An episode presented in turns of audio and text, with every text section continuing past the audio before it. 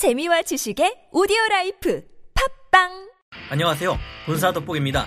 드디어 자랑스러운 한국형 전투기 KF-X의 완성이 눈앞에 있는 상태입니다. 벌써부터 제작 현장이 공개되고 실제 파일럿이셨던 분들의 시뮬레이션 탑승 소감에 대한 것들도 나오면서 성공적인 시제기 완성을 기대하게 만들고 있는데요.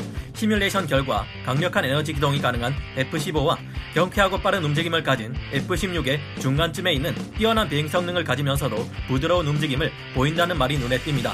물론 비행 성능도 실제 초도 비행이 이루어진 후에야 확실히 알 수 있겠지만 현재 개발 과정을 봤을 때 순조롭게 진행되고 있는 것으로 보이고 그 다음 단계는 바로 무장이겠죠.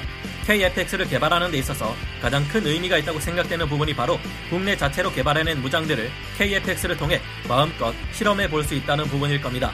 가장 압도적인 폭격 능력을 자랑하는 미국에서는 강력한 전자전 능력과 함께 적의 레이더를 박살내버리는 대레이더 미사를 운용 중이며 요격자차 불가능한 엄청난 속도로 공격하는 극초음속 미사일을 개발해 대치할 예정인데요. 우리나라의 KFX에서도 이런 강력한 대레이더 미사일과 함께 가장 무서운 무기 체계로 떠오르고 있는 극초음속 미사일의 개발을 고려 중 입니다. 오늘은 그중 KFX에서 운용될 것을 목표로 개발되고 있는 국산 극초음속 미사일에 대해 알아볼까 합니다. 전문가는 아니지만 해당 분야의 정보를 조사 정리했습니다. 본의 아니게 틀린 부분이 있을 수 있다는 점 양해해 주시면 감사하겠습니다. 극초음속 미사일 분야는 현재 러시아, 중국, 미국과 같은 최강대국들이 너도나도 경쟁적으로 뛰어들고 있는 무기 분야입니다.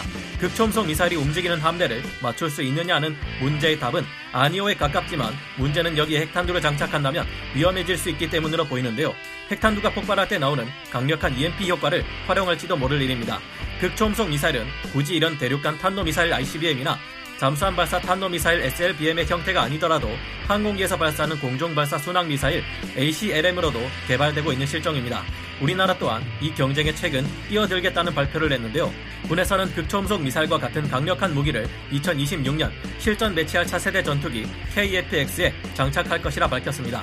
기존의 초음속 유도 미사일은 마하 2.5 정도의 속도를 가지지만 극초음속 유도 미사일의 경우 최소 이보다 2배인 마하 5에 이릅니다.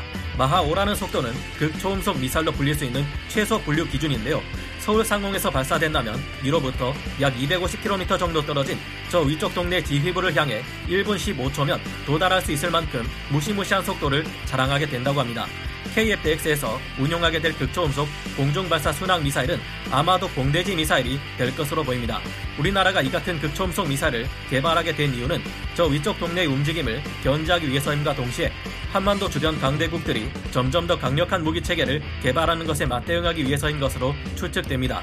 정말로 국내에서 극초음속 순항 미사일이 개발된다면 이는 미국과 중국, 러시아에 이어서 세계에서 네 번째로 개발하는 쾌거를 이루는 것인데요.